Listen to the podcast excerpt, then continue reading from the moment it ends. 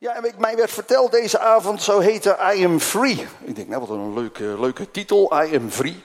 Voor degenen uit Groningen die niet snappen wat het is. Dat ik betekent, ik ben vrij. Ik ben vrij. Ik ben vrij. Maar wanneer is een mens vrij? Dat is een goede vraag. Wanneer is een mens vrij? Nou, dat, je bent vrij als je niks te verbergen hebt. Toen werd het stil in Groningen. Er was dus een Engelse schrijver, die ging een keer... eh, Ga je een foto van me maken, jongen? En je doet het onopvallend. zo- Zodat niemand het door heeft. Dat is wel leuk. Nou, weet je, zal ik kijken alsof ik het ook niet door heb? Oké. Succes. Oké. Er was dus een Engels, Engelse schrijver die wilde een grap uithalen met een paar vrienden. En hij schreef hun een briefje. En op dat briefje stond: Ze hebben het ontdekt. Hij gaf dat briefje aan die jongens. En even later merkte hij dat die vrienden er vandoor waren. Ze waren op de vlucht gegaan. Dus blijkbaar hadden ze iets te verbergen. Blijkbaar hadden ze iets op hun geweten waar ze wat onrustig over waren. Stel je voor dat jij zo'n briefje krijgt. Ze hebben het ontdekt. Waar moet je dan aan denken? Stel je voor dat jij zo'n briefje krijgt. Ze hebben het ontdekt. Waar moet je dan aan denken? En waar je nu aan moet denken, dat moet je opruimen. Amen. Dat moet je opruimen. Kijk vrienden, zoals u weet, dit land is, uh, wij zijn heerlijk bezig in Nederland om uh, Gods geest de ruimte te geven. Maar het gaat niet vanzelf. Heb je dat ook al ontdekt? Yes. Want God zoekt nog altijd onze medewerking. En ben je bereid om te gaan doen wat God van je vraagt? Dat hij zijn geest kan uitstorten, ook in Loppersum, ook in Groningen. Amen. Dat je verlangen naar. Oké. Nou, de Bijbel zegt, dat is de live tekst van, onze, van mijn bediening, is 2 Kronieken 7 vers 4. Als mijn volk zich vernedert, als mijn volk gaat uh, bidden, als mijn volk mijn aangezicht gaat zoeken en als mijn volk breekt met zonde, dan zal ik horen uit de hemel. Dan zal ik de zonde vergeven en het land herstellen. Dus God geeft vier voorwaarden voor herstel. Allereerst, je moet je vernederen.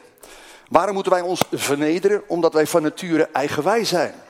Heb u ontdekt dat u eigenwijs bent? Wie durft dat toe te geven? Steek uw hand maar even op. En als u uw hand niet opsteekt, bent u weer eigenwijs. We zijn zo koppig als ik weet niet wat, joh. We willen allemaal christen zijn op eigen voorwaarden. Dat gaat helemaal niet werken, joh. Daardoor is het slaphap in de kerk. Amen. Willen allemaal christen zijn van zoals het mij uitkomt. Ik haal uit de preek wat mij aanstaat en verder laat ik het voor wat het is. Vrienden, zo werkt dat niet. Jezus zegt, volg mij. Jezus zegt in Marcus 8, vers 34, noteer hem maar, Marcus 8, vers 34. Als je bij mij wil horen, moet je je eigen wens opzij zetten. Je moet je kruis oppakken en mij volgen. En waar zou het kruis oppakken? Kruis oppakken betekent, heer, ik stop ermee om mijn eigen wil te doen. Ik ga nu uw wil doen. En wat is dan de wil van God? Nou, die vind je in de Bijbel ruimschoots. Vertel het evangelie. Dat is een opdracht. Marcus 16, vers 15. Trek erop uit. Vertel de ganse schepping. Dus de ganse, die moet je ook vertellen. Jezus leeft. Amen. Wanneer heb jij voor het laatst het evangelie verteld? Wie heeft deze week het evangelie verteld? Steek je hand eens op. Moet nou eens kijken, lieve mensen. Kijk eens om je heen. Bijna niemand steekt zijn hand op. We zijn gewend het woord niet te doen. We zijn gewend christen te zijn op eigen voorwaarden. Dus stop daarmee. Ik uh, kom gezellig langs, vrienden, maar misschien heb ik een pittige boodschap voor u. Amen. Jezus zegt, volg mij, pak je kruis op. Dat betekent stop ermee om voor jezelf te leven. En ga doen wat ik van je vraag. Vertel dat even, iedereen moet het horen. Het gaat toch om eeuwig leven of eeuwig dood, of niet? Hallo, ja of nee? Ja, oké. Wordt het dan niet tijd dat we het ook gaan doorgeven? Maar het probleem is, we hebben nooit een keuze gemaakt om werkelijk Jezus te volgen. Ik heb ontdekt in heel veel kerken zijn heel veel mensen die komen tot geloof, maar totaal niet tot bekering. En bekering betekent, en Jezus, het eerste wat Jezus zegt in het openbaar, in Matthäus 4, vers 17. Hij zegt, bekeer je, begin een nieuw leven. Dat is het eerste wat hij zegt in het openbaar.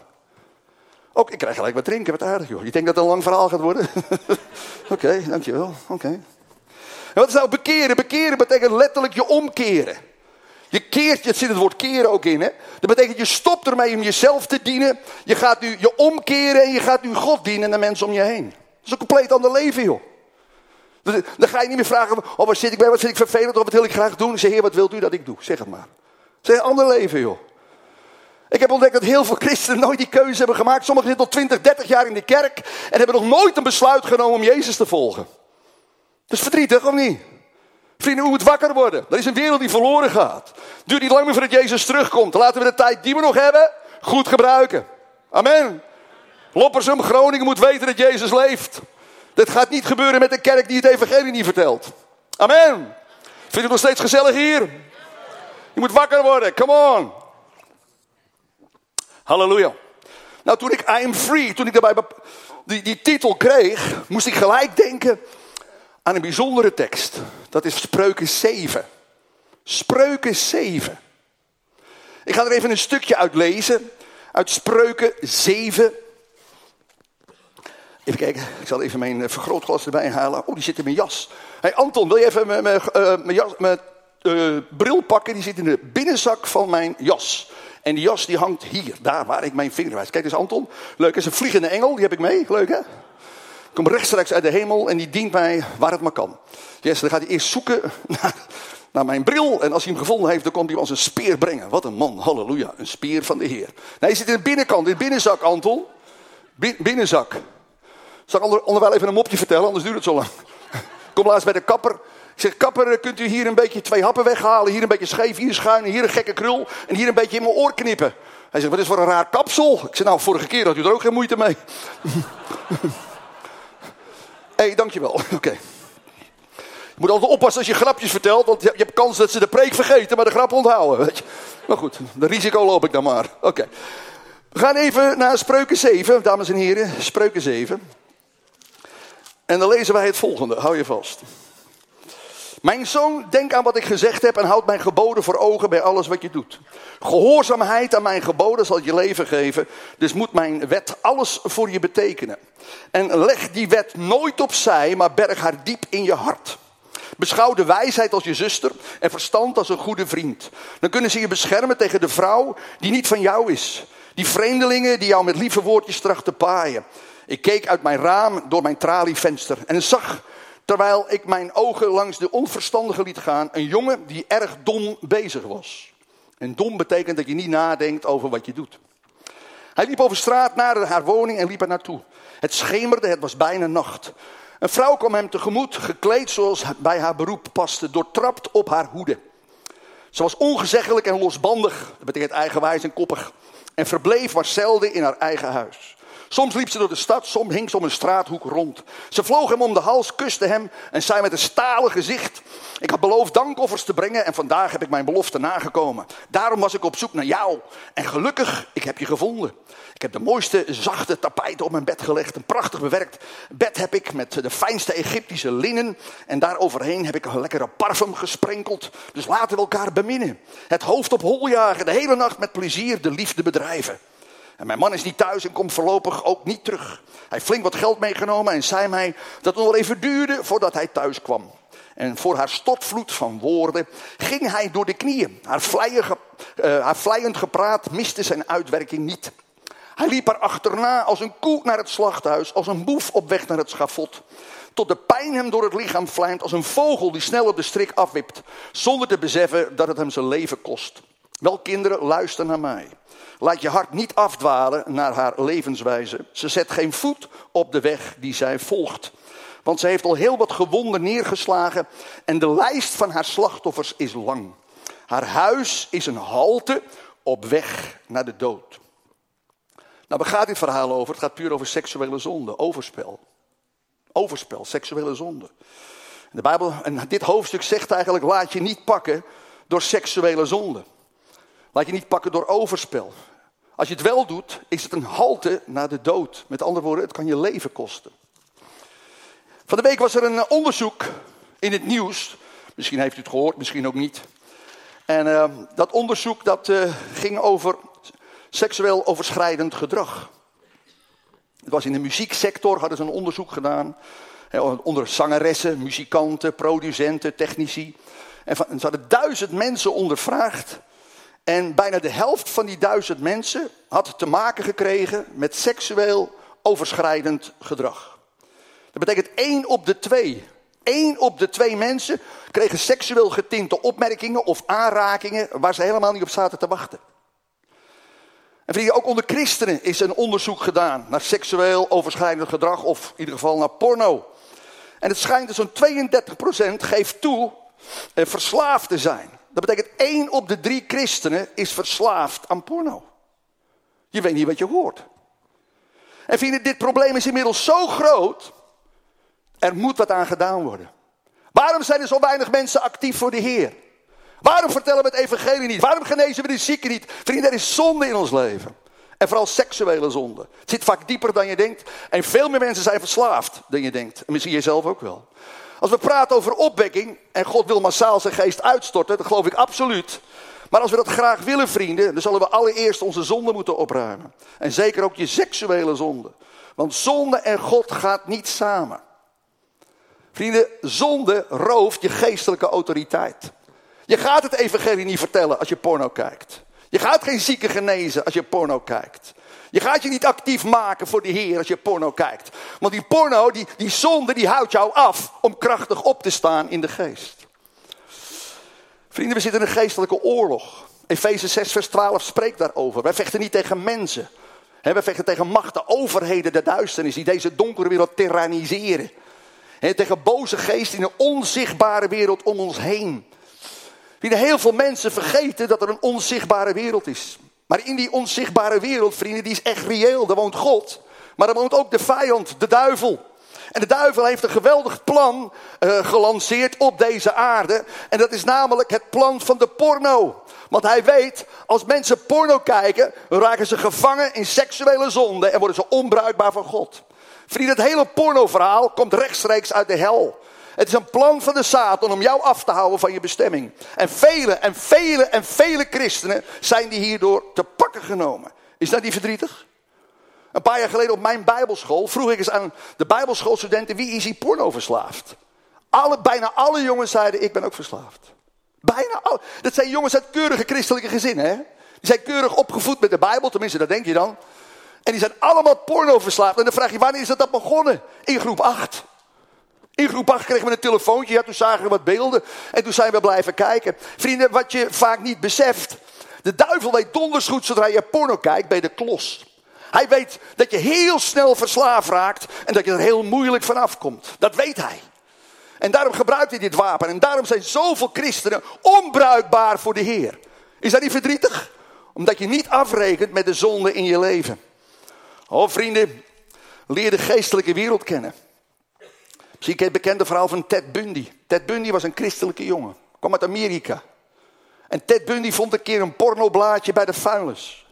Hij vond het wel interessant. Dus hij pakte dat blaadje en het, het intrigeerde hem. Hij wilde meer van weten. Hij wilde meer van die porno. Dus hij ging op zoek naar pornofilms. Eerst was het softporno, toen werd het hardporno. Toen werd het porno met geweld. En op een gegeven moment wilde hij gaan doen wat hij gezien had. Vrienden, wat je ziet, wil je gaan doen. Dat is een geestelijke wet. Goed onthouden. Wat je ziet, wil je gaan doen. En dus er kwam een moment dat hij meisjes in donkere steegjes ging pakken. En die ging je aanranden en verkrachten. Maar ja, dan kom je op het probleem. Dan gaan ze je herkennen. Dus de volgende stap was dat hij ze ging aanranden, verkrachten en vermoorden. Uiteindelijk heeft deze jongen 28 meisjes vermoord voordat hij werd opgepakt. En ze konden namelijk, ze hadden hem al eerder opgepakt, de politie, maar ze konden niet geloven dat hij de dader was, omdat het zo'n keurige christelijke jongen was. Hij had blijkbaar een dubbel leven. Hij had een dubbel leven. Aan de ene kant was hij heel vroom en gezellig, misschien wel met zijn handjes in de lucht de Heer prijzen. Maar hij had een hele andere kant in zijn leven, wat uh, echt misselijkmakend was. En uh, uiteindelijk werd hij opgepakt en kreeg hij de doodstraf. Letterlijk heeft hij spreuken 7 waarheid zien worden. Zij is een halte naar de dood. de porno, als je maar genoeg in doorgaat, is het een halte naar de dood. Het kostte hem letterlijk zijn leven. Vlak voor zijn dood werd er nog een journalist die bezocht hem en die vroeg aan, aan, aan Ted. Hij zegt, Ted, heb je nog iets te vertellen aan de wereld? Hij zei, ja. Ik zeg het even in mijn eigen woorden. Kijk nooit porno. Het heeft mijn leven compleet vernietigd. Wat een boodschap, hè? Het heeft mijn leven compleet vernietigd. Vrienden, porno maakt veel meer kapot dan je denkt. Het maakt veel meer stuk dan je denkt. En vrienden, voor je het weet raak je verslaafd en je komt er niet meer af. Wat komt je leven binnen? Schaamte, angst en schuld. Dat komt je leven binnen. Je schaamt je voor wat je doet. En je bent bang, want je bent angstig omdat je bang bent dat het aan het licht komt wat je stiekem doet. Dus je gaat krampachtig dingen verborgen houden. Je wordt schijnheilig. En je gaat liegen en bedriegen om de boel maar verborgen te houden. En je voelt je schuldig over wat je doet. En je weet donders goed, er klopt niks van. En toch probeer je het in stand te houden. Verdrietig, hè? Maar zo is het wel. En vrienden, kijk, de Jezus, vrienden, is gekomen om ons te bevrijden van de zonde. Amen? Is dat niet geweldig? Dank u, Heer. En hij is vol genade. Hij is, hij is niet gekomen om te veroordelen. Hij is juist gekomen om ons te vergeven. Maar dat betekent wel, vrienden, een van de dingen die ik geleerd heb als je Jezus wil volgen. Stap 1, word eerlijk tot op het bot. Je moet eerlijk worden. Come on. Als zodra je dingen verborgen hebt, word je een schijnheil. En helaas, ook in evangelische gemeenten vinden we schijnheilige mensen. En het heeft vooral te maken met die porno, want je schaamt je ervoor. Je wil er niet over praten, je houdt het verborgen. Maar vrienden, je houdt jezelf voor de gek. Eén op de drie christenen geeft toe dat hij porno verslaafd is. Ik denk dat er nog veel meer zijn. Als ik in de praktijk leert, als ik met mensen praat, ik denk goeiedag. Vrienden, het is een wapen uit het rijk der duisternis. En je moet goed snappen, het is bedacht om jou gebonden te houden. Om jou vast te zetten in die duisternis. En hoe langer je dan vasthoudt, hoe dieper je in de duisternis komt. Dus vrienden, en wat doet porno met de mens? Het maakt relaties stuk. Het maakt gezinnen kapot. Het maakt je toekomst kapot. Het maakt je werk kapot. Het maakt je gezondheid stuk. En er komt een stempel op je leven die bijna niet meer weggaat. En je bent niet meer te vertrouwen. Je komt slecht bekend te staan. Je kan je bestemming niet meer bereiken die God voor je heeft. Of tenminste met, misschien met heel veel omwegen. Maar vrienden, het rooft enorm veel. Zullen we even wat hedendaagse voorbeelden doornemen? Wat dacht u van Marco Borsato, een van onze bekendste zangers? Wordt beschuldigd van seksueel misbruik, op wat voor manier dan ook. Die jongen is sindsdien werkeloos en wordt met de nek aangekeken. Hij gaat nu met een zonnebril door het leven omdat hij bang is om iemand aan te kijken. Amen. Zijn werk is naar de knoppen, zijn gezin is naar de knoppen. Uh, hij zit al twee jaar uh, werkloos. Relaties kapot, toekomst kapot, alles kapot. Waarom? Seksuele zonde. Ali B, precies hetzelfde. Prachtige, leuke, populaire jongen. En wat doet hij? Hij schijnt blijkbaar wat meisjes aangerand te verkrachten te hebben, ook in het programma The Voice. Het is aan het licht gekomen, hij moet zelfs voor de rechter verschijnen om zich te verantwoorden voor wat hij gedaan heeft. Zijn vrouw Brechtje wil niet meer met hem gezien worden. Kortom, scheiding. Hij is zijn vrouw kwijt, toekomst kwijt. En waarom? Seksuele zonde. Vrienden, het maakt meer kapot dan je lief is hoor. Thijs Reumer, bekend acteur. Had via internet lopen klooien met wat meisjes van 14 jaar. En hij heeft allerlei seksuele zonden gedaan met die meisjes van 14 jaar. En hij moest uiteindelijk, werd hij gepakt, moest hij voor de rechter verschijnen. Hij heeft een paar maanden gevangenisstraf gekregen, waarvan een paar maanden voorwaardelijk. Een taakstraf. Maar vrienden, hij is zijn baan kwijt, toekomst kwijt. Hij heeft een stempel op zijn leven voor altijd. Seksuele zonde maakt meer kapot dan je lief is. Veel meer kapot. En wij maar leuk denken, ah, een beetje porno kijken moet toch kunnen. Vrienden, je bent bezig je leven te vernietigen. Amen. Wat dacht je van Mark Overmars? Wat dacht je, Ajax op een gegeven moment in elkaar gezakt. Weet je nog, wat gaat het slecht met Ajax? Hoe komt dat nou? Het heeft met één man te maken. En niet om vervelend te zijn. Ik hou van Mark, ik bid voor hem. En ik hoop dat hij Jezus leert kennen. Maar Mark ging de zon in. Wat deed Mark? Mark die ging seksueel getinte appjes sturen naar vrouwelijke collega's bij Ajax. Hij ging op een gegeven moment zelfs een foto maken van zijn eigen geslachtsdeel. Dat ging hij opsturen naar vrouwelijke collega's. Hoe haal je het in je hoofd om dat te doen? Dat komt omdat je het gezien hebt. Dat is het. En wat je ziet, ga je doen. Zo werkt dat. En dat Mark een hele slimme jongen was op het gebied van voetbal. Hij wist welke voetbal je moest kopen en wie niet. Ja, hij viel weg. En wat gebeurt er? Zo'n hele club stort in elkaar.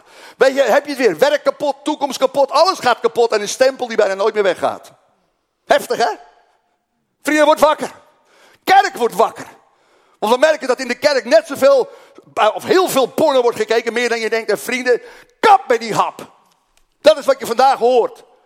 En, en, en je moet hulp zoeken als je eraan vastzit. Dat moet je echt gaan doen. Want vrienden, het gaat van kwaad tot erger. Oh man, Jeroen Rietberg, ook zo'n jongen, werkte bij The Voice, was de, de bandleider. Had zich ook vergrepen allerlei meisjes. Moet zich nu ook verantwoorden voor de rechter. En die heeft ook weer een stempel op zijn leven. Al we zitten wel een tijd werkeloos thuis. Vrienden, porno kijken maakt relaties kapot. Het maakt gezinnen kapot. Je toekomst kapot. Het maakt je werk kapot. Je gezondheid. Zelfs Mark Overmars had een licht hartinfarct gekregen. Oh man, en hij heeft spijt die jongen. Hij heeft spijt. Goeiedag. Hij kan de haren wel uit zijn kop trekken. Waarom heb ik dat gedaan? Nou vrienden, hij was dom. Net zoals die jongen die dom was in Spreuken 7. Wat is dom dat je niet nadenkt over wat je doet. Amen. En vrienden, ik wil u wakker maken en misschien wel wakker schoppen deze avond. U moet radicaal kop, kappen met de porno. Het is een, een wapen uit de duisternis die jou onbruikbaar wil maken. En vrienden, als dat uit het licht komt, vrienden, heb je een stempel voor je leven. En weet je wat je moet doen? Je kan het beter zelf openbaar maken dan dat anderen het voor je doen. Amen.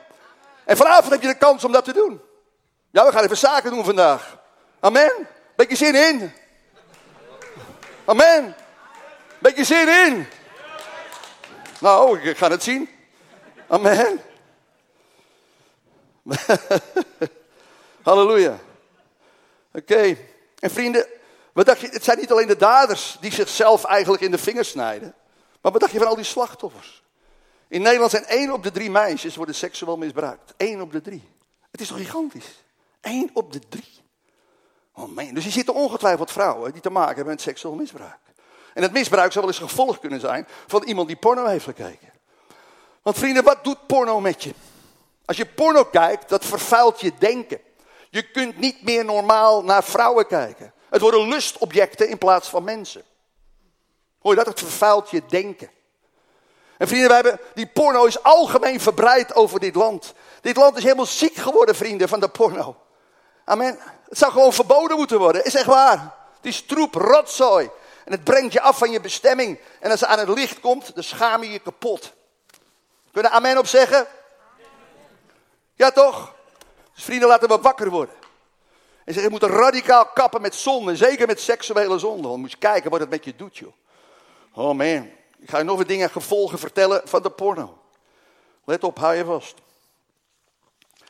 De wereld achter porno, die bestaat vooral uit vrouwen die gedwongen worden tot seksuele handelingen.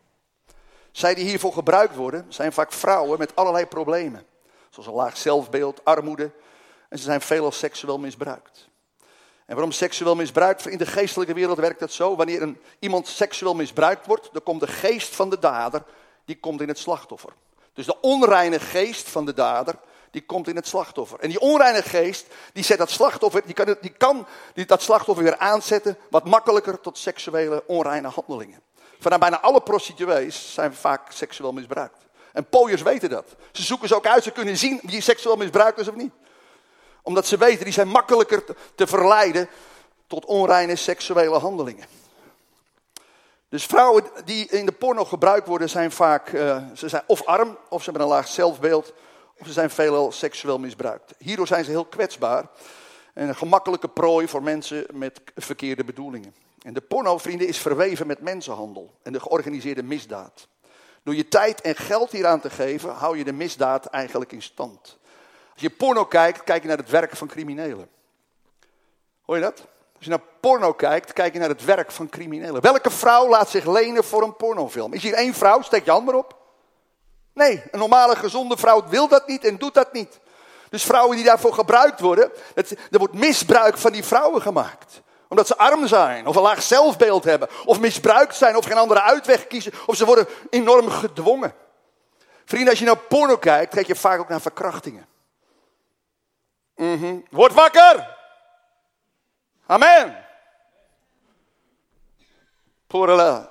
En je werkt mee met de georganiseerde misdaad. Dat is wat je doet. Amen. Wat doet porno verder met je? Het maakt je verslaafd aan zelfbevrediging. Daarom is die schaamte zo groot. Heel veel mensen zijn verslaafd aan zelfbevrediging. Yes. Ja, daar ga je ook niet openlijk over praten. Nee, toch? Nee, maar het is wel een gevolg van. En zelfbevrediging is ook een geest. En die geest zorgt ervoor dat jij weer telkens dat weer doet. En je krijgt een dubbel leven, wat ik al eerder zei, van schaamte en schuld. En je weet diep van binnen, dit leven, dat klopt niet. En toch probeer je het in stand te houden. En je gaat je isoleren, de waarheid verdraaien, omdat je bang bent dat dingen aan het licht komen. Als je getrouwd bent, gaat het ten koste van je huwelijksleven en ook van je seksuele leven. Relaties gaan stuk. Stel je voor dat jouw dochter erachter komt dat jij als vader porno kijkt. Man, wat een klap in het gezicht is dat voor een dochter. Bij, je, bij een vader moet je altijd veilig zijn. Elk meisje, elke dochter moet zich veilig voelen bij haar vader. Maar als die vader dan porno kijkt en dat meisje ontdekt dat, is opeens alle veiligheid weg. Dat je het even weet. Een beetje van die slimme rikken, die zijn heel slim hè, met de computer. Die zijn zelfs in staat om wat ze gekeken hebben, om dat weg te wissen. Maar ik ken een verhaal van een vader die ook porno keek. En die was heel slim met de computer. En, en die, die kon dus wegwissen wat hij gekeken had. Maar hij had een zoon, die was nog slimmer dan hij. Want die kon kijken wat je weggewist had. Dus die kwam tot de ontdekking dat zijn eigen vader porno keek. Wat een klap in het gezicht is dat. Als je kind ontdekt dat jij porno kijkt. Je bent gelijk de betrouwbaarheid kwijt. De veiligheid is weg. Gezinnen gaan stuk daardoor. Besef wat je doet. Come on. Amen. Oh man. Wat doet porno kijken nog meer? Je hebt steeds extremere porno nodig om hetzelfde genot te ervaren. Je gaat porno kijken waar je voorheen van walgde. En vrienden, boze geesten komen je leven binnen zodra je porno kijkt. Op het moment dat je kijkt, komt er een geest van onreinheid en lust je leven binnen. En die gaat jouw leven leiden. Waarom ben je verslaafd? Omdat die geesten binnenkomen en die gaan jouw leven bepalen. En die komen onmiddellijk binnen als je dat kijkt. Dus vrienden, dit is de les. Nooit porno kijken. N-O-O-I-T. Nooit. Heb je hem? Kunt u het herhalen? N-O-O-I-T. Komt-ie. N-O-O-I-T. Nooit. Zodra je kijkt bij de klos. Halleluja. En de duivel weet dat. En hij wil je zo verbrengen. Even uit nieuwsgierigheid, even kijken. Je zit je eraan vast. Oh man.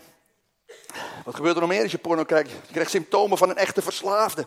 Dat heet met een mooi woord anhedonia. Dat een Grieks woord. An betekent uh, niet en hedonia betekent genot of genieten. Dat betekent letterlijk betekent dat je niet meer kunt genieten van dingen waar je normaal wel plezier aan ervaart. Anedonia kenmerkt ze verder, je bent gauw moe. Je krijgt last van slapeloosheid. Je kunt last krijgen van geheugenverlies. Slecht kunnen concentreren. Relatiespanningen. Slecht contact met mensen kunnen maken. En seks met je partner kan helemaal verdwijnen of het wordt minder. Je bent slecht gemotiveerd om achter doelen aan te gaan. Je wordt lauw. Hoor je dat? Je wordt lauw. Weet je wat Jezus zegt over lauwe christenen? Pff, uitspugen die hap. Amen. Yes. Je raakt ontmoedig, je wordt onverschillig.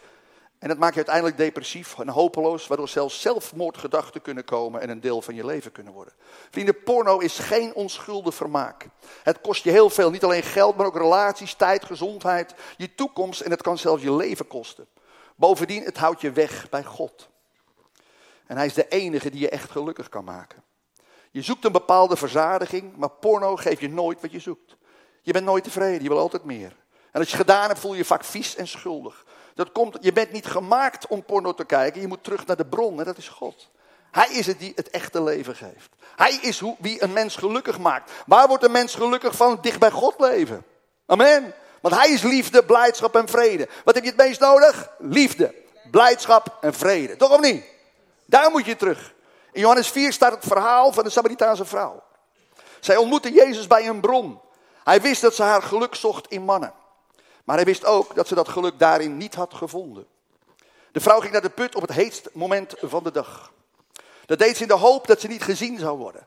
In, in, in Israël is het midden de dag is bloedheet, iedereen is dan binnen. Dat heet, in andere landen heet dat siesta. Want dan moet je even pauze nemen, want vrienden, de zon is veel te, veel te heet, die brandt op je bast. Kan beter even binnen blijven.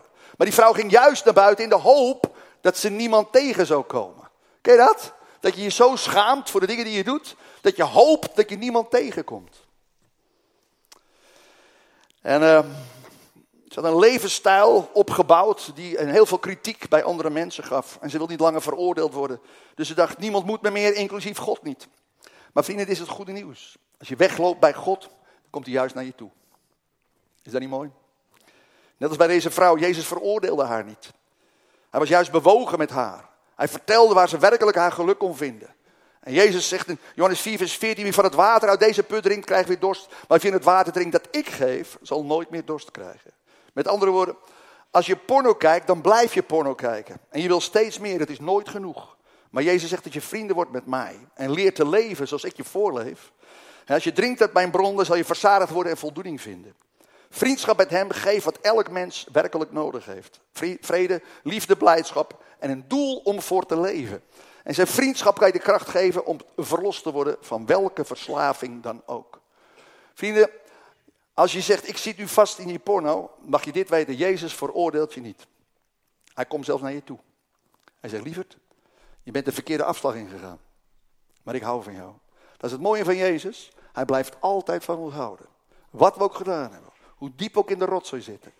En dat heet met een mooi woord genade. God is genadig. We verdienen het niet, maar we krijgen het toch. Zijn vriendschap, zijn liefde, zijn blijdschap, zijn vrede. Een plek in de hemel en een doel om voor te leven. Is dat niet geweldig? Vrienden, je kan altijd weer opnieuw beginnen. Is dat niet mooi? Maar vrienden, deze boodschap is keihard nodig. Het volk moet weer schoon worden van zonde. Amen? Want God is liefde, maar God is ook heilig. En dat vergeten we wel eens. En vrienden, God vraagt ook gehoorzaamheid. En velen van ons zijn helemaal niet gehoorzaam. Je doet gewoon je eigen zin, joh. Je volgt Jezus op eigen voorwaarden. Stop daarmee. Het is een aanfluiting voor het koninkrijk van God. Amen. En vrienden, als je Christus op eigen voorwaarden volgt, doe je absoluut dingen die je niet moet doen. Bijvoorbeeld porno kijken. Joh, dit is een blamage voor het koninkrijk.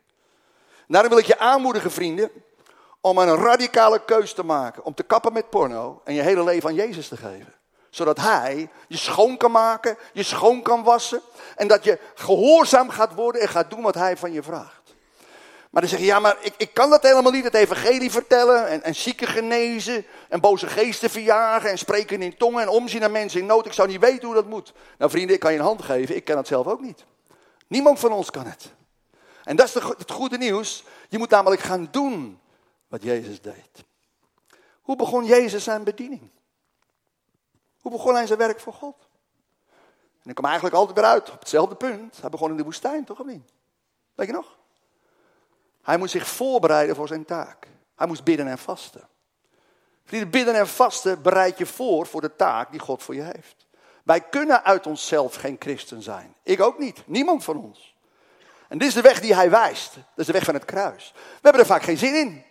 Wat wil ik zijn? Nou, bidden vast niet te eten, gedoe allemaal, ga ik niet doen hoor. Hallo vriend, hou je nou van Jezus of niet? Wil je nou achter hem aan of niet? Ik heb ontdekt dat heel veel christenen Jezus helemaal niet willen. Ze willen totaal niet doen wat hij zegt. Ze vinden hem leuk als hij aardig is en lief en vriendelijk. Maar zodra hij wat vraagt, haken we af. Vrienden, wat is dat een onvolwassen geloof? Vele christenen zijn baby's terwijl je een leraar had moeten zijn. Amen. Hier zitten mensen, dat weet ik zeker, die zijn nog steeds baby, die hadden al een leraar moeten zijn. Maar je blijft maar hangen in, die, in je kerk en je blijft maar preekjes horen die je niet doet. Stop ermee.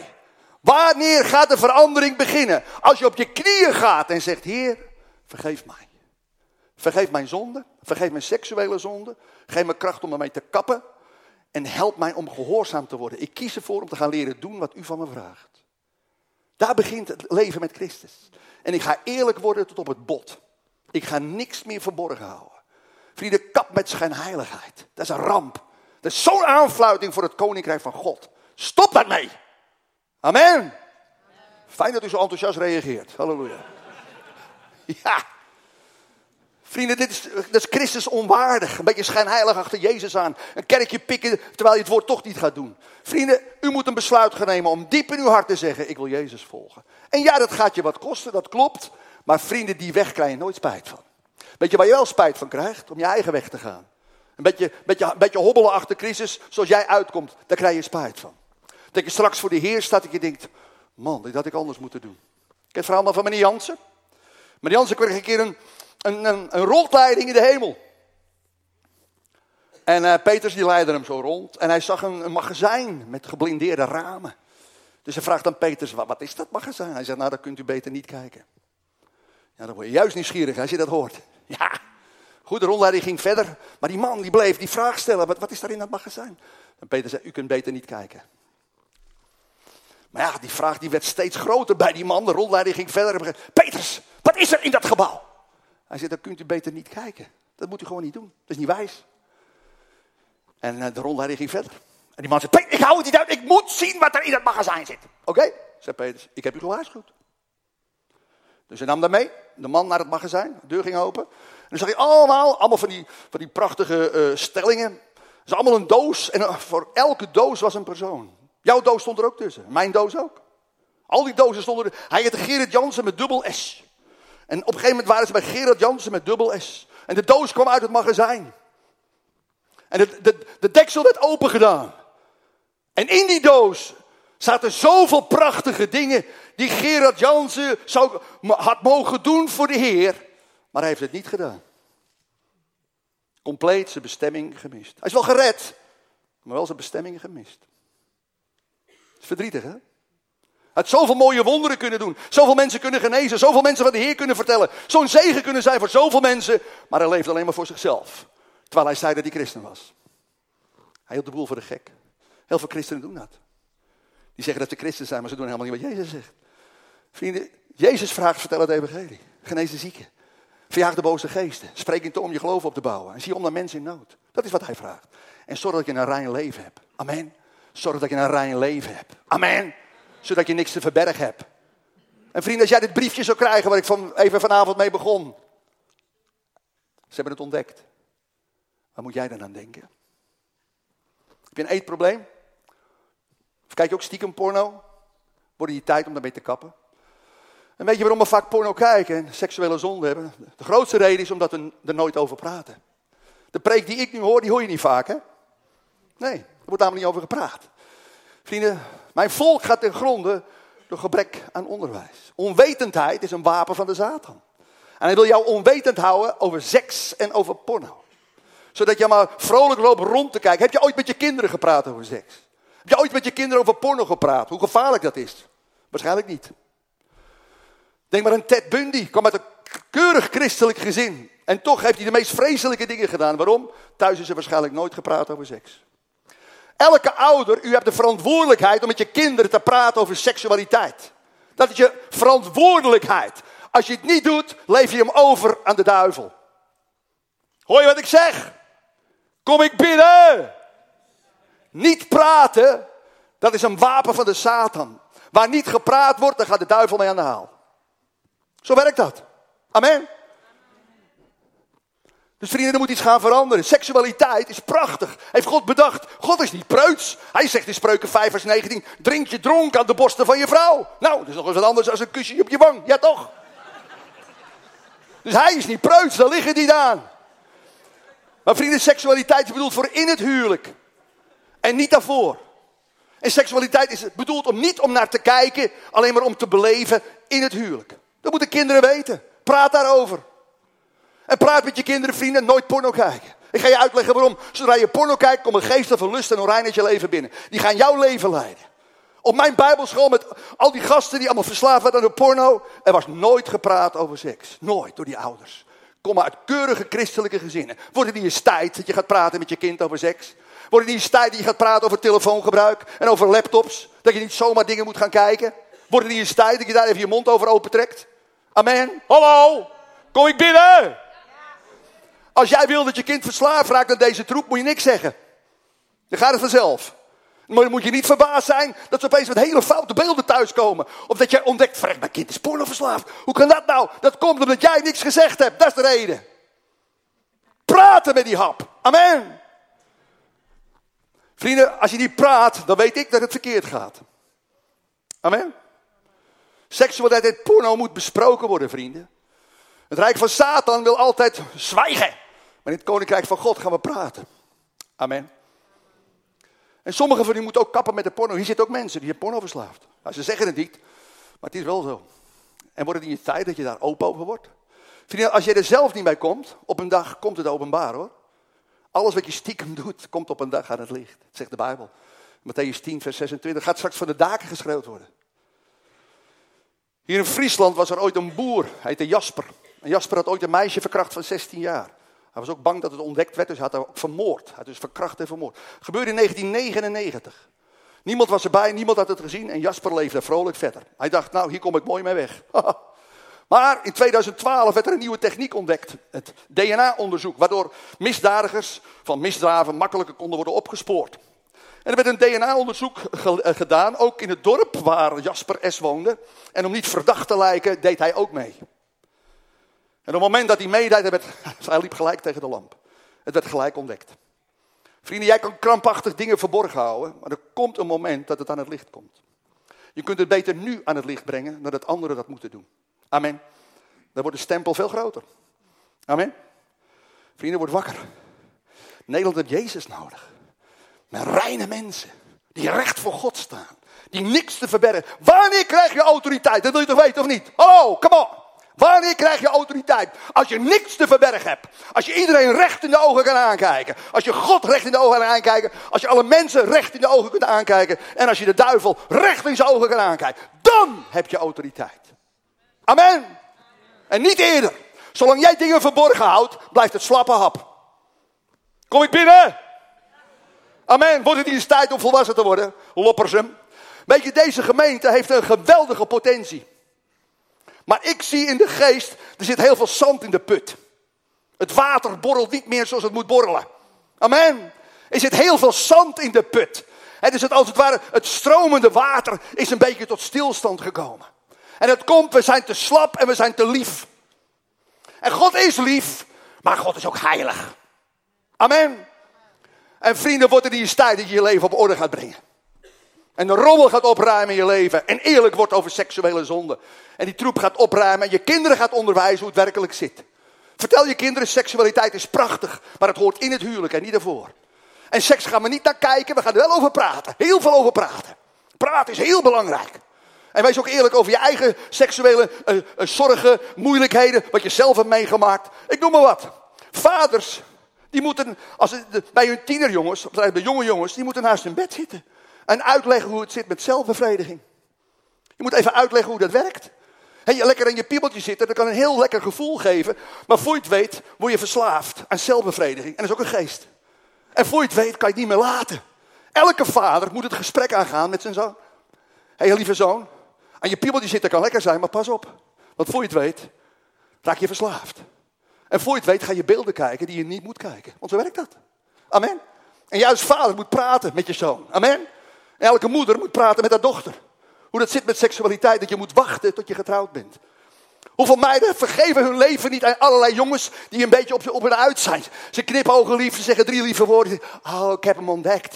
Ik heb hem ontdekt, ik weet wie mijn minnaar is. Ja, ik heb mijn, mijn Tarzan ontdekt. Maar die Tarzan gaat met jou naar bed en doet hij een paar keer en daarna laat hij in de steek. Yes, hoeveel meisjes hebben die ervaring niet? Dat komt omdat papa en mama dat nooit verteld hebben. Dat is de reden. Amen. Elke vader en moeder moet tegen hun dochter zeggen: wacht met seks tot je getrouwd bent. Klaar. En die moet ook zeggen tegen elke zoon: pas op. En, en jongens hebben meer zelfbeheersing nodig dan meisjes. Want bij meisjes liggen de seksuele verlangens te slapen. Tenminste, als je er geen aandacht aan geeft. En bij jongens, die worden vanzelf geïnteresseerd in, in de andere geslacht. En daarom moet je erover praten en zeggen hoe je ermee om moet gaan. Amen. En dat hebben ze nodig. Weet je, al die tieners, al die kinderen, die schreeuwen om een vader en moeder. Die praten over seks. Wordt niet tijd dat je dat gaat doen? Amen? Amen? Ja, en zit je wat met rode wangen? Is dat erg? Ga gewoon even door. En vraag God om wijsheid. Amen? Vraag hem even om. Heer, hoe pak ik zo'n gesprek aan? Wilt u mij eens laten zien hoe ik dat doe? Zodat ik slim en wijs met mijn eigen tieners en kinderen omga. Zodat ik ze bewaar voor een afschuwelijke verslaving aan porno. Amen? Want dat kan je complete leven vernietigen. Praat met Marco Bazzato. Praat met Ali B. Praat met Thomas Reumer. Praat met al die gasten. Moet je met hun praten. Nou, ze zijn niet blij, ze zijn niet gelukkig. Amen. Hoezo wereldberoemd? Nou, je beroemdheid kan snel voorbij zijn. Amen. En dan zit je met een gebakken peer in je zonnebril op je kop, omdat je niemand meer durft aan te kijken. Amen. Het heeft allemaal te maken dat er niet gepraat wordt over seks. Het heeft allemaal te maken dat je niet praat over porno. Hoeveel jonge gasten hier zijn die porno verslaafd? Ze zitten hier, ik weet het zeker. Weet je, op het schoolplein, allemaal plaatjes blote meiden kijken. Voor je het weet, geesten van, van lust en onreinheid komen in je leven binnen. Vrienden, kappen met die hap. Het vernietigt je leven. Nu lijkt het nog leuk, nu lijkt het nog spannend. Maar voor je het weet, kijk je dingen waarvan je denkt, wat kijk ik eigenlijk? Weet je dat sommige mensen kinderporno kijken? Dat komt omdat je steeds meer porno wil. Je wil steeds extremere porno. Ja, stel je voor dat dat aan het licht komt. Poeh. Oh man. Word wakker. Loppersen, word wakker. En ga kappen met je rotzooi. En vanavond krijg je een gelegenheid om dat te doen. Amen. Grappig hè, dat ik bepaald werd bij Spreuken 7. Hmm. Het is een halte naar de dood. Hoor dat? Het is een halte naar de dood. Seksuele zonde, porno kijken is een halte naar de dood. Ze komen met lieve, lieve praatjes. Je kijkt naar die beelden. Oh, die mooie vrouw. En ze lijken zo lief en aardig. Maar ondertussen ben je op weg naar de dood. Verdrietig, hè? Ik hoop dat u wakker bent geworden, lieve mensen. Ik ga u een paar tips geven hoe je rein blijft in een onreine wereld. Schrijf ze maar op als je pen en papier bij hebt. Het eerste wat je moet doen, is Gods woord uit je hoofd leren. De Bijbel zegt in Psalm 119, vers 11, berg Gods woord op in je hart, opdat je niet tegen hem zondigen. Wat moet je doen? Gods woord uit je hoofd leren en in je hart stoppen. Psalm 119, vers 11. Ik berg Gods woord op in mijn hart, opdat ik niet tegen hem zondige. Het woord heb ik nodig om mij te helpen niet te zondigen. En welke teksten moet ik dan leren? Het eerste is Job 31, vers 1. En Job zegt, ik heb een afspraak met mijn ogen, dat ze niet met lustgevoelens naar vrouwen kijken. Dat is een goeie, hè? Job 31, vers 1. Ik heb een afspraak met mijn ogen, dat ik niet met lustgevoelens naar vrouwen kijk. Dat is een goeie, hè? Amen. Dat zou elke man uit zijn kop moeten leren. Ik heb een heel verdrietig verhaal van een evangelist uit Den Haag. Die werd s'nachts wakker, kon niet slapen. Ging naar beneden, zette de tv aan. Jongen, dat moet je nooit doen. Want er zijn vaak programma's die, die uh, niet echt opbouwend zijn. En ja hoor, er kwam een pornofilm voorbij. Evangelist had een roeping voor, voor moslims. Geweldige, leuke, lieve kerel. Man, wat een leuke vent. Maar hij liet zich leiden, hij werd even dom. En hij bleef kijken. En vrienden, als je blijft kijken naar porno, komen geesten van lust en onreinheid je leven binnen. En die nemen jouw leven over. Die gaan bepalen wat jij gaat doen. En dat gebeurde dus ook. Voor je het weet, nog een nacht kijken, nog een nacht kijken. En jou hoor, heel zijn roeping kwijt. Geen evangelist meer. Compleet geroofd door de porno. Omdat hij s'nachts even tv ging kijken. Hoe verdrietig is dat? Amen. Zo werkt dat, vrienden. Nogmaals, porno is een wapen uit het rijk de duisternis. Om jou af te houden van je bestemming. Amen. En ik bedoel, niet alleen jongens zijn trouwens verslaafd, ook meisjes. Ook meisjes, ook vrouwen hoor ik die verslaafd zijn aan porno. En vaak doen ze dat uit, uit, misschien uit, uit troost. Sommige meisjes voelen zich niet geliefd. En dat je je niet geliefd voelt, ga je dan een stukje troost zoeken door porno te kijken. Je gaat ook, soms raak je ook verslaafd aan zelfbevrediging. Maar vrienden, als dat voorbij is, is het natuurlijk een valse troost. Dat geeft even, is het leuk en daarna is het weer weg. En voor je het weet ben je ook verslaafd aan dat porno kijken. Vrienden, ons, ons volk is vervuild door de porno. Het is vreselijk. En het zit ook in de kerk. Nou vrienden, deze preek heb je keihard nodig. En ik hoop dat je echt aan de bak gaat en je rommel opruimt. Dat je zegt, heer, dit kan zo niet. Oh man, word wakker. Dus het eerste wat je moet doen, leer Gods woord uit je hoofd. Job 31, vers 1. Ik heb een afspraak met mijn ogen dat ze niet met lustgevoelens naar vrouwen of naar mannen kijken. Heb je hem? Ja. Heb je genoteerd? Tweede tekst die Jezus geeft, Matthäus 7, vers uh, 27 en 28. De, de Oude Testament, Mozes zegt, pleeg geen overspel. Maar ik zeg u, wanneer je een vrouw begeert in je gedachten, heb je al overspel gepleegd. Met andere woorden, als jij seks met een vrouw wil hebben in je gedachten, heb je al overspel gepleegd. En vrienden, iedere keer als je porno kijkt, pleeg je overspel. Amen. En sommige vrouwen die zijn ook heel verbaasd, die voelen ook aan als hun man porno kijkt. Dat voelen ze aan. Die vrouwen voelen het aan, mannen. En jij wil wel seks met je vrouw en die vrouw zegt, nee, ik vind het niet fijn. En je zegt, waarom dan niet? Nou, omdat je porno kijkt. Want elke keer als jij porno kijkt, pleeg je overspel. En een vrouw kan zichzelf niet geven aan een man die overspel pleegt. Dat gaat niet werken. Dat je het even weet. Amen. Jezus zegt, als jij in gedachten een vrouw begeert, heb je al overspel gepleegd. Amen. Dus als je seks wil hebben in je denken, heb je al overspel gepleegd. Want vrienden, overspel begint in je gedachten, toch of niet? Hier begint het. Alles wat je doet, heb je eerst gedacht, toch of niet? Ja, toch? Dus vrienden, je moet de baas worden over je denken. Zodra onreine, overspelige gedachten je denken binnenkomen, moet je zeggen, hé, hey, dit pik ik niet. Jacobus 4, vers 7 moet je allemaal uit je hoofd leren. Onderwerp je God, verzet je tegen de duivel en zal van je vluchten. Je moet je verzetten tegen onreine gedachten.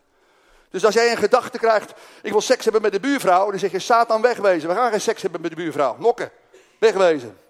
En als die gedachte hardnekkig is, ga je maar lekker zingen. Want zingen, dat legt de vijand het zwijg op. Dus als mensen veel zingen, dan weet je hoe laat het is. Halleluja. Amen. Volgende tekst, 1 Thessalonicense 4, vers 4 en 5. Staat, ga ontucht uit de weg. Ga ontucht uit de weg. En ga met respect om met je eigen vrouw. En laat je niet leiden door, door je driften, zoals mensen doen die God niet kennen. Een duidelijke tekst, hè? 1 Thessalonicense 4, vers 4 en 5. Leer die tekst uit je hoofd, vrienden. Berg ze op in je hart, opdat je niet tegen de Heer zondigen. Ten tweede, ga verleiding uit de weg. Als de telefoon jou verleidt tot zonde, flikker de ding in de sloot, man. Weg ermee. Ja, toch? Ja, maar Herman, ik heb, ik, heb, ik heb hem altijd nodig voor mijn werk. Nou, vrienden, een, een, telefoon is bedoeld om te bellen, toch of niet? Wij gebruiken de telefoon om plaatjes te kijken, weet ik veel, spelletjes te doen. Maar het bellen, dat doen we bijna niet meer. Vrienden, ding is bedoeld om te bellen, toch of niet? En haal hem even van het internet af. Haal dan het internet van je telefoon af. En gebruik hem om te bellen, daar is het toch voor of niet? En uh, zorg dat je bijvoorbeeld of nooit alleen met je geef je telefoon aan een ander. En ga alleen naar die ander toe als je nodig hebt. Zodat er altijd iemand bij is als jij de telefoon gebruikt. Vrienden, pak jezelf aan. Ga verleiding uit de weg. Als er een laptop is waar je voortdurend naartoe gaat om die onreine beelden te kijken, zorg dat die laptop uh, altijd in de buurt staat van iemand anders. Zet hem in de kamer waar altijd mensen zijn. Zodat je niet alleen met zo'n laptop bent, want dat kan je dan verleiden. Zorg ervoor dat je niet in verleiding... Je moet zorgen dat je geen porno kunt kijken. Amen. Zo eenvoudig is het. Als je niet moet snoepen, moet je geen snoep in huis halen. Toch of niet? Toch of niet? Hallo? Oké. Ten derde, vrienden, je moet zorgen voor iemand met wie je kan praten over seksualiteit. Elke man heeft een vriend nodig met wie je kan praten over seks. Elke man, niemand uitgezonderd. Je moet iemand kunnen bellen als je verleid wordt. Je moet iemand kunnen bellen als je het moeilijk hebt op dat gebied. Zie joh, ik word zo verleid, wil je alsjeblieft voor me bidden? Het is toch geweldig als je zo iemand hebt? Ja toch? En weet je, heel veel wij, wij zijn koppig, weet je nog, we zijn eigenwijs. En omdat we eigenwijs zijn, vragen we geen hulp, terwijl we het juist nodig hebben. Amen. Iedereen die verslaafd is aan porno, heeft hulp nodig. En niet alleen van de Heer, maar ook van een goede vriend. Die naast je kan staan, je kan begrijpen, maar die je ook goede vragen durft te stellen. Die je soms durft te confronteren, maar die ook liefdevol met je omgaat en je helpt en voor je bidt. Vrienden, ik wil tegen jullie allemaal zeggen, zorg dat je iemand hebt met wie je kan praten over seks. Klaar. Elke vrouw een vriendin, elke man een vriend. Klaar. Amen. Sommige mannen zeggen, ja maar ik ga praten met mijn vrouw over seks. Nou dat is niet altijd wijs. Want een man krijgt soms hele onreine gedachten die een vrouw helemaal niet begrijpt. Dus als je dat gaat zeggen tegen je vrouw, dan maak je me kapot. Dan dat je eigenlijk geholpen bent. Weet je, sommige zaken moet je alleen bepraten met mannen. Mannen onder elkaar. En sommige zaken moeten vrouwen bepraten onder elkaar. Niet dat je geheimen hebt voor elkaar. Je kunt heus wel tegen je vrouw zeggen, ja ik heb onreine gedachten, maar hou het daarbij. Ga niet even in detail treden, want het kan heel confronterend zijn. En eigenlijk de pijl die de boze dan schiet, die raakt niet alleen jou, maar ook nog een keer je vrouw. Dus wees wijs. Amen? Wees wijs. Dus zorg dat je iemand hebt die je kan bellen. Met wie je altijd kan praten, die jou begrijpt, die voor je is. En het is zo belangrijk dat je die hebt. Want jongen, dat, dat, dat helpt enorm. Dan, ik kan me een verhaal herinneren van een man die zat bij een, een. En in de tijd dat je nog naast de diesel en de, uh, wat is het, de, en de, de, de, de, uh, de, ruitenwissers, daar stonden dan de, de, de boekjes met de belote meiden. En die, die man had zo'n boekje gekocht. Hij zat in zijn auto en schaamte overviel hem. Hij dacht, wat heb ik gedaan? Wat heb ik gedaan? Dus er ging een vriend bellen. Hey joh, ik zit hier in de benzinepomp. Ik heb een seksboekje op mijn schoot. En ik baalde van aan zijn stekker. Wil je voor me bidden? Het is toch geweldig als je dat kan doen. Als je iemand hebt die je dan kan bellen. Joh, ik zit voor mijn laptop, ik loop weer porno te kijken, ik moet er vanaf. Wil je voor me bidden? Amen. Dat is toch geweldig als je zo iemand hebt? Amen. Zorg dat je een vriend hebt, mannen, met wie je kan praten over seks en waar je alles kan vertellen. En dames, zorg dat je een vriendin hebt met wie je kan praten over zulke soort zaken. Verder, vrienden, leven een leven van woord en gebed. Waarom zondigen we vaak? Omdat we het woord niet serieus nemen, omdat we gebed niet serieus nemen. Wie bidt hier elke dag een half uur? Come on, wie? Wie? Je moet kijken hoe weinig mensen het zijn. Vrienden, je vraagt op probleem als je niet bidt. Jezus zegt in Marcus 14, kun je niet een uurtje met me waken. En dat zegt hij, want als je niet bidt, het vlees is gewillig, of het geest is gewillig, maar het vlees is zwak. Wie geen gebedsleven heeft, valt voor zonde. Schrijf die maar op. Wie geen gebedsleven heeft, valt voor zonde. Klaar. Je hebt niet de kracht om tegen porno op te treden omdat je geen gebedsleven hebt. Vrienden, waar halen wij de bovennatuurlijke kracht vandaan? Om nee te zeggen tegen porno, dat is gebed en bijbelstudie. Elke dag. Nooit overslaan, elke dag. Ik heb uh, ook wel eens wat jongens begeleid met pornoverslaving.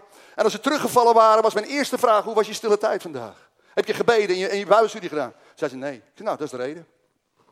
Vrienden, als jij niet waakt over je Bijbelstudie en je gebedstijd, dan val je voor zonde. Klaar. Ik weet sowieso wie hier zondigt. Als je geen gebedsleven hebt, zondig je. Klaar. Zo eenvoudig is het. Of je nou bewust bent of niet. Want je hebt gewoon de kracht niet om, nee te zeggen. Die kracht hebben we allemaal niet. We hebben gebed en bijbelstudie nodig om zonde buiten de deur te houden. Amen. Dus vrienden, nogmaals, Jezus volgen vraagt discipline. Hij zoekt discipelen, geen kerkgangers. Amen. De Bijbel zegt niet, trek de wereld in en maak de hele wereld tot kerkgangers. Dat zegt hij niet. Hij zegt, maak de hele wereld tot discipelen. Amen. Dus hij verwacht van jou discipline. Amen. Wordt het niet eens tijd dat je een vaste tijd afspreekt in je agenda samen met de Heer? Kom, word eens een keer volwassen man. En goed onthouden, papa's en mama's. Dat wil ik even tegen jullie zeggen. Welk voorbeeld geef jij aan je kinderen? Heb jij vaste tijd van woord en gebed? Als je het niet hebt, dan weet ik al genoeg. Dan gaan er heel veel dingen mis. En ook met je kinderen. Begin allereerst je tijd met God te hebben in woord en gebed elke dag. Wat zal je dan een zegen worden voor je gezin en voor je kinderen? En je vader en je kinderen zien dat, hè? Weet je, ze onthouden niet zozeer wat je zegt, maar vooral wat je doet. Amen. Dus vrienden, maak over je tijd met God. Elke dag. Slag een dag over. Het houdt je dicht bij God, het houdt zonde buiten de deur. En zorg voor vrienden die van Jezus houden. Amen. Dus een gezegde, laat me je vrienden zien en ik weet wie jij bent. Amen. Zorg dat je vrienden hebben die je dichter bij Jezus brengen. 2 Timotheus 2, vers 22 is zo'n mooie tekst.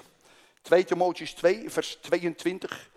Staat, blijf uit de buurt van alles wat jou als jonge man slechte gedachten en gevoelens kan geven. Geef in plaats daarvan je aandacht aan alles wat je kan helpen goed te doen. Aan trouw, liefde, vrede en zoek het gezelschap van hen die de Heeren met een, een zuiver hart aanroepen. En vrienden, de volgende stap, word actief. Word actief als christen. Word actief, ga wat doen. Ik bedoel, ga naar de voorganger toe. Zeg, voorganger, ik heb tijd over, wat kan ik voor je doen? Zeg het maar. Ik ben er, ik ben er voor jou. Kan ik bij de kinderen helpen, bij de tieners helpen, bij de muziek? Zeg het maar. Bied jezelf aan, kom on, ga wat doen. Word actief. Zoveel christen zitten jaren in de kerk, doe nooit wat. Hou ermee op. Wat een slecht voorbeeld is dat. Word alsjeblieft actief, man. Ga wat doen. Kom op. Yes, of ga iets opzetten in de buurt. Weet ik veel. Ga oude mensen bezoeken. Ga mensen, er zijn zat mensen eenzaam. Er is een onderzoek geweest waar aangetoond is dat bijna een miljoen mensen in Nederland voelen zich eenzaam. Dus er is er vast wel eentje bij jou in de straat woont. Amen. Zoek hem even op. Amen. En ga het eens regelmatig doen. Moet je kijken wat er gebeurt. Er gaat zo iemand gered worden door jouw bezoekje. Is dat niet geweldig? Word wakker en word actief, vrienden. Als je actief wordt, dat helpt je om geen verkeerde dingen te doen. Amen. Oké. En zoek eventueel goede vrije tijdsbesteding. Ga muziek maken, ga sporten. Sommige mensen moeten gewoon afvallen en ga eens een keer sporten. En zorg eens een keer dat je leven op orde komt. Come on. Yes. En vrienden, als je eventueel zondigt, dan uh, beleid je zonde. Weet je, God is gekomen om te vergeven, niet je te veroordelen. Als je valt, sta weer op. God wil je altijd weer helpen.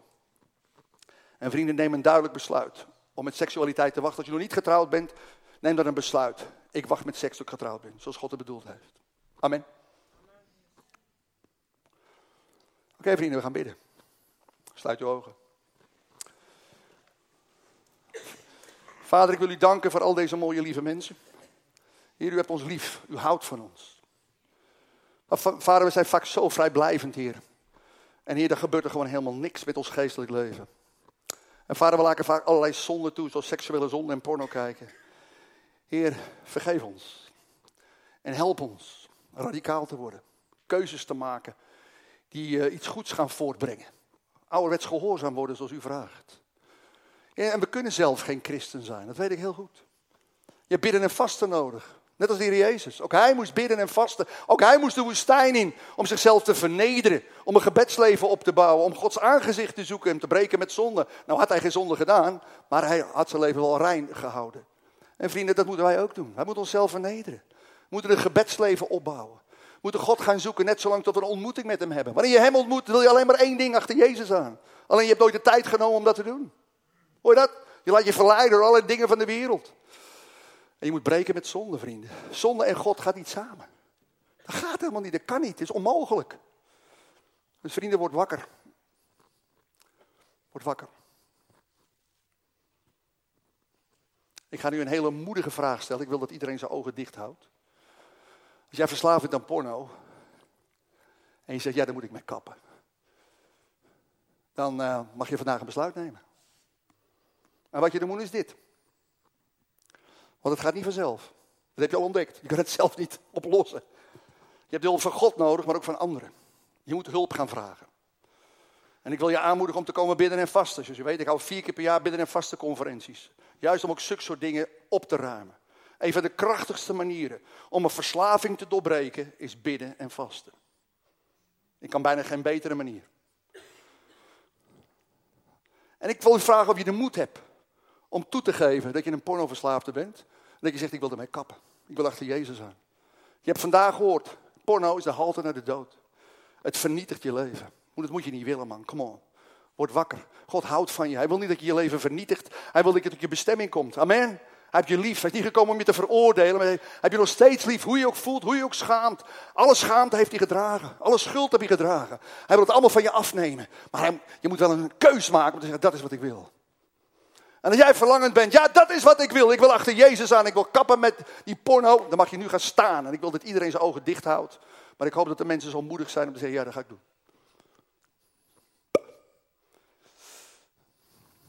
Ik hoop dat de mensen zo moedig zijn. En hou jezelf niet voor de gek. Als je verslaafd bent en je gaat zo door, dan ben je schijnheilig. Schijnheilig. En de Bijbel zegt, kap met schijnheiligheid. 1, 2 Petrus vers 1 zegt, stop met schijnheiligheid. Kap ermee. Je een beetje goed voordoen terwijl het helemaal niet zo is. Wat een ramp is dat. Aanfluiting voor het koninkrijk.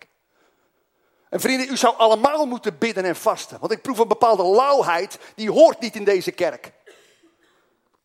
Amen.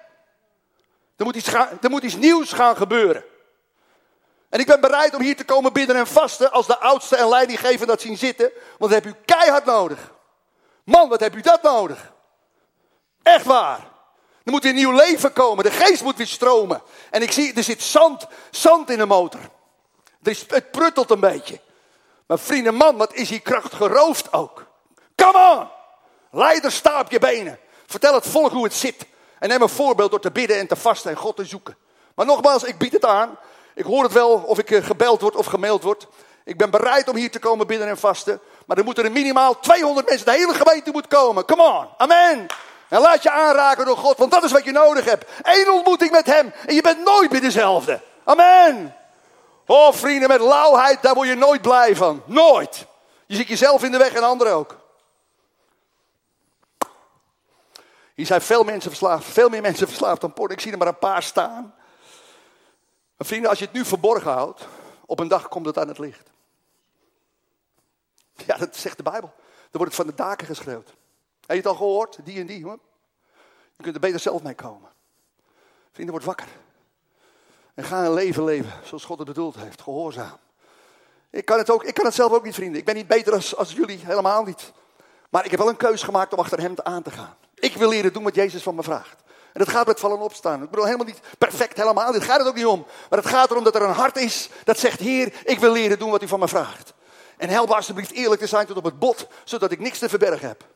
Amen. Als u verlangend bent om te gaan bidden en vasten, dan kan ik u van harte aanraden, mag u ook gaan staan. Zeg, ja, dat is wat ik nodig heb. Ik wil God zoeken met heel mijn hart. Ik doe vier conferenties per jaar. Je kunt zelf kiezen naar wie je heen wil. De laatste twee weken was ik in Vlissingen. Er was zelfs iemand uit Groningen. Ik kan nagaan hoe hongerig die mensen soms zijn. Amen. Is dat niet geweldig? Ik wil je uitdagen om te komen bidden en vasten. En als je dat graag wil, gaan staan. Want dan ga je doen wat Jezus van je vraagt. Hij vraagt, wil je leren bidden en vasten? Wil je mij volgen? Als je mij zegt, ja, ik wil Jezus volgen, dan ga je ook bidden en vasten. Want hij deed het ook. En als hij het nodig had, had jij het toch ook nodig, of niet? Hallo? Zie je dat heel veel mensen, die zeggen ja met hun mond, maar nee met hun hart. Amen? Er is zoveel poppenkast en heiligheid in kerken. U moet gaan leren doen wat God van u vraagt. Anders blijft het poppenkast. En het gaat heus niet om mij. Ik ben maar een, maar een, een postbode, verder niks. Maar bent u een keer bereid om te luisteren naar wat Jezus tegen u zegt? Hij zegt in Matthäus 7, vers 24. Als je luistert naar mij en je doet het niet, dan ben je dom. Dan bouw je je huis op zand. Als het even stormt, dan gaat je hele geestelijke leven stort in elkaar. En wanneer bouw je op een rots? Als je gaat doen wat Jezus zegt. Hoor je dat? Als je gaat doen wat Hij zegt. Wanneer ga jij een keer doen wat Jezus van je vraagt? Hallo, wanneer ga jij een keer doen wat Jezus van je vraagt? Kap ermee om kerkganger te blijven en word een keer een discipel. Alleen de discipelen zullen de wereld veranderen. Amen. Hoe lang blijf je nog een toehoorder? Oh, ik heb weer een preekje gehoord. Nou, die Herman Boom ging flink keer vanavond. Ja, en waarom? Omdat jij niet luistert. Dat is de reden. Dat is de reden. Daarom ga ik flink keer. En daar heeft God mij ook voor gemaakt.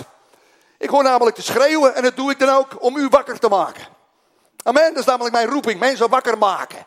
Zodat ze achter Jezus aangaan. Dus daarom ben ik hier. Dat is de enige reden dat ik hier ben, zodat u wakker wordt. En dat u, als u thuis komt, weer niet achter uw laptop kruipt en weer dingen gaat zien die je niet moet zien. Jo, kap daarmee. Bouw een gebedsleven op. Leer te doen wat God van je vraagt. Groningen heeft Jezus nodig. Zo gaan we nooit Groningen bereiken. Amen. Oké, ik ga bidden voor degenen die staan. Wie wil nog bidden en vasten? Kom on, wie wil bidden en vasten? Ga staan. Als je dat graag wil, ga ik nu voor je bidden. Halleluja. Als je gaat staan, maak je een belofte. Dus je moet het ook doen. Amen. moet je het ook doen. Nogmaals, we doen er eh, vier per jaar. De volgende is in Alsmeer.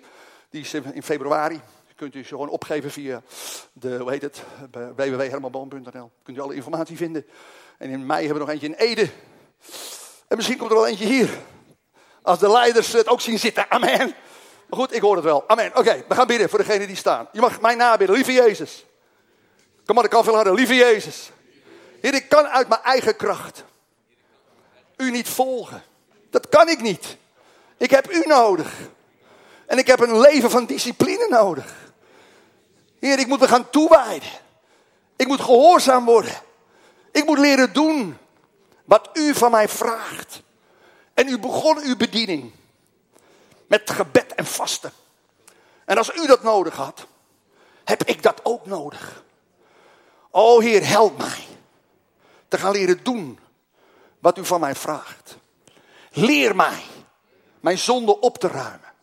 Ook mijn seksuele zonde. Zodat ik rein en heilig word. Schoon. Dat ik iedereen kan aankijken.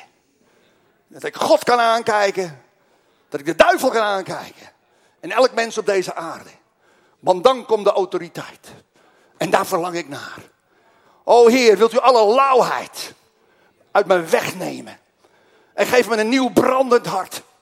Om u te volgen. Met heel mijn hart. En als er seksuele zonden in mijn leven zijn, ga ik hulp zoeken. Hulp vragen. Zodat ik er vanaf kom. Hier maak mij rein. Maak me sterk. Maak me een zegen voor uw koninkrijk. Dank u wel dat u dat gaat doen. Heer, u bent een schat. En ik ook. En ik geef u een dikke zoen. En ik. Mm.